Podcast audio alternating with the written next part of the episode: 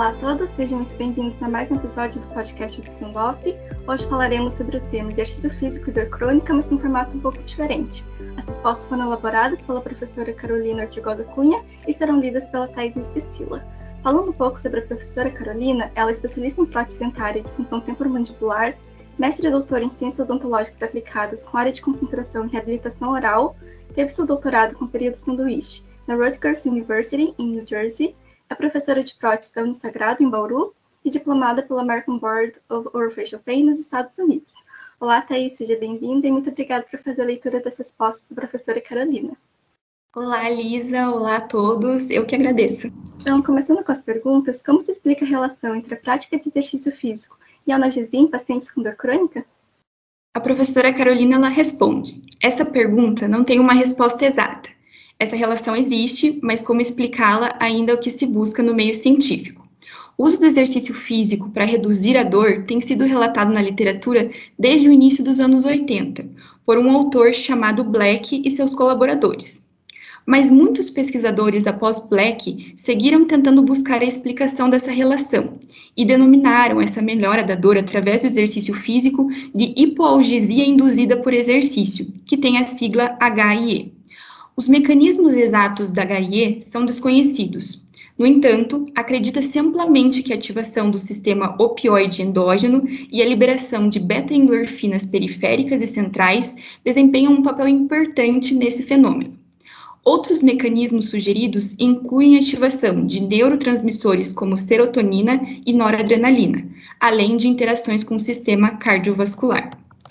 O exercício físico, sobretudo o aeróbico, interage como modulador do aspecto biopsicossocial da dor, por intermédio do córtex motivacional psicológico e da dopamina, do sistema nervoso autônomo, dopamina e opioides, dos mecanismos inibitórios descendentes e seus neurotransmissores, noradrenalina, serotonina, opioides e GABA, que nos pacientes com dor crônica estão alterados pois estes apresentam um quadro de sensibilização central, com o sistema de modulação da dor no sistema nervoso central alterado, digamos, menos eficaz. De todos esses mecanismos estudados para HIE, o mecanismo mais comumente proposto para essa hipoalgesia é a ativação do sistema inibitório descendente, por ativação dos sistemas opioide e endocannabinoide, em receptores específicos. A contração do músculo esquelético aumenta a descarga de aferentes mecanosensíveis, ou seja, A delta e C fibras, que por sua vez ativa as vias centrais descendentes opioides da dor. Os exercícios também aumentam a liberação de canabinoides endógenos. Essas vias, opioide e endocannabinoide, têm receptores em todo o sistema nervoso periférico e central, que podem produzir analgesia quando estimulados. Em geral, as interações entre os sistemas opioide e endocannabinoide e entre os sistemas opioide e serotonérgico parecem ser importantes na determinação da HIE, com descobertas recentes sugerindo que parte da variabilidade individual na resposta da HIE é hereditária e, pelo menos, parcialmente determinada por polimorfismos em alguns genes, como o ORPM1, 5-HTP1 e 5-HTTR. E para qual tipo de paciente o exercício físico está indicado? E como é possível motivar o paciente? Como fazer essa abordagem? A professora Carolina responde essa pergunta da seguinte forma: A Organização Mundial da Saúde, OMS, considera o sedentarismo a doença do século. Sluka, uma pesquisadora muito reconhecida na área de exercício físico e dor, e seus colaboradores, em 2018, conduziram uma revisão sobre os aspectos relacionados à analgesia por exercícios físicos e sua aplicabilidade clínica, e concluíram que o sedentarismo está associado a uma maior excitabilidade e uma menor inibição em relação à dor, enquanto a atividade física, o exercício físico, regular exerce exatamente o efeito contrário, melhorando a modulação de dor em indivíduos sintomáticos.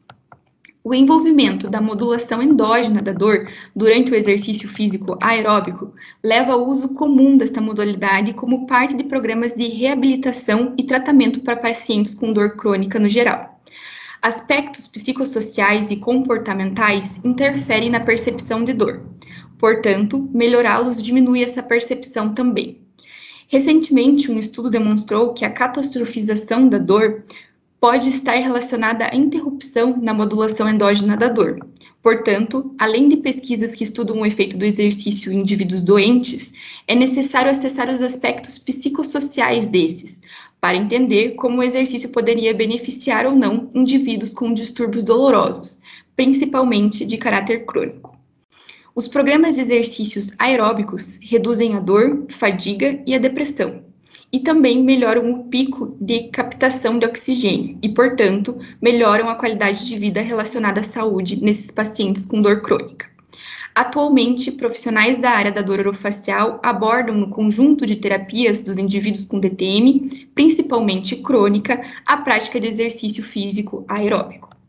É necessário entender que alguns indivíduos respondem bem ao exercício físico como parte da terapia de controle de, da dor, e outros indivíduos não se beneficiam. Por isso, é importante estudar em quais indivíduos a prática de exercício físico é benéfica e em quais indivíduos outras terapias complementares devem ser abordadas, já que a prática do exercício não gera melhora na dor.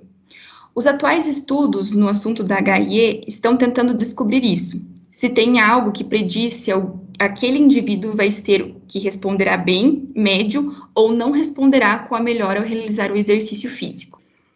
O que é extremamente importante é primeiro entender quem é o paciente que está tratando e o quanto talvez ele seja uma pessoa que vai aderir bem à prática do exercício físico. Ou se antes de propor o exercício, outras terapias iniciais sejam necessárias a professora ainda enfatiza: acredito muito na educação do paciente, que tudo que é bem explicado para o paciente e faça ele entender o quão bom poderia ser para ele e para a qualidade de vida dele no geral, não só na dor. Praticar um exercício físico ajuda na aderência desse indivíduo a essa ferramenta no tratamento.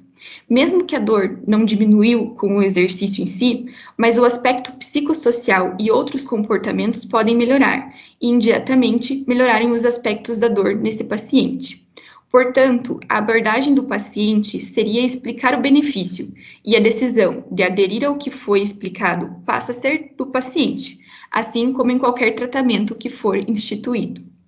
Em relação às diferentes modalidades de exercício físico, Quais são recomendadas e com qual frequência e duração? A professora responde: clinicamente, não se sabe ao certo como prescrever o exercício físico como terapia, já que os efeitos a longo prazo do exercício físico na resposta da modulação da dor não são claros.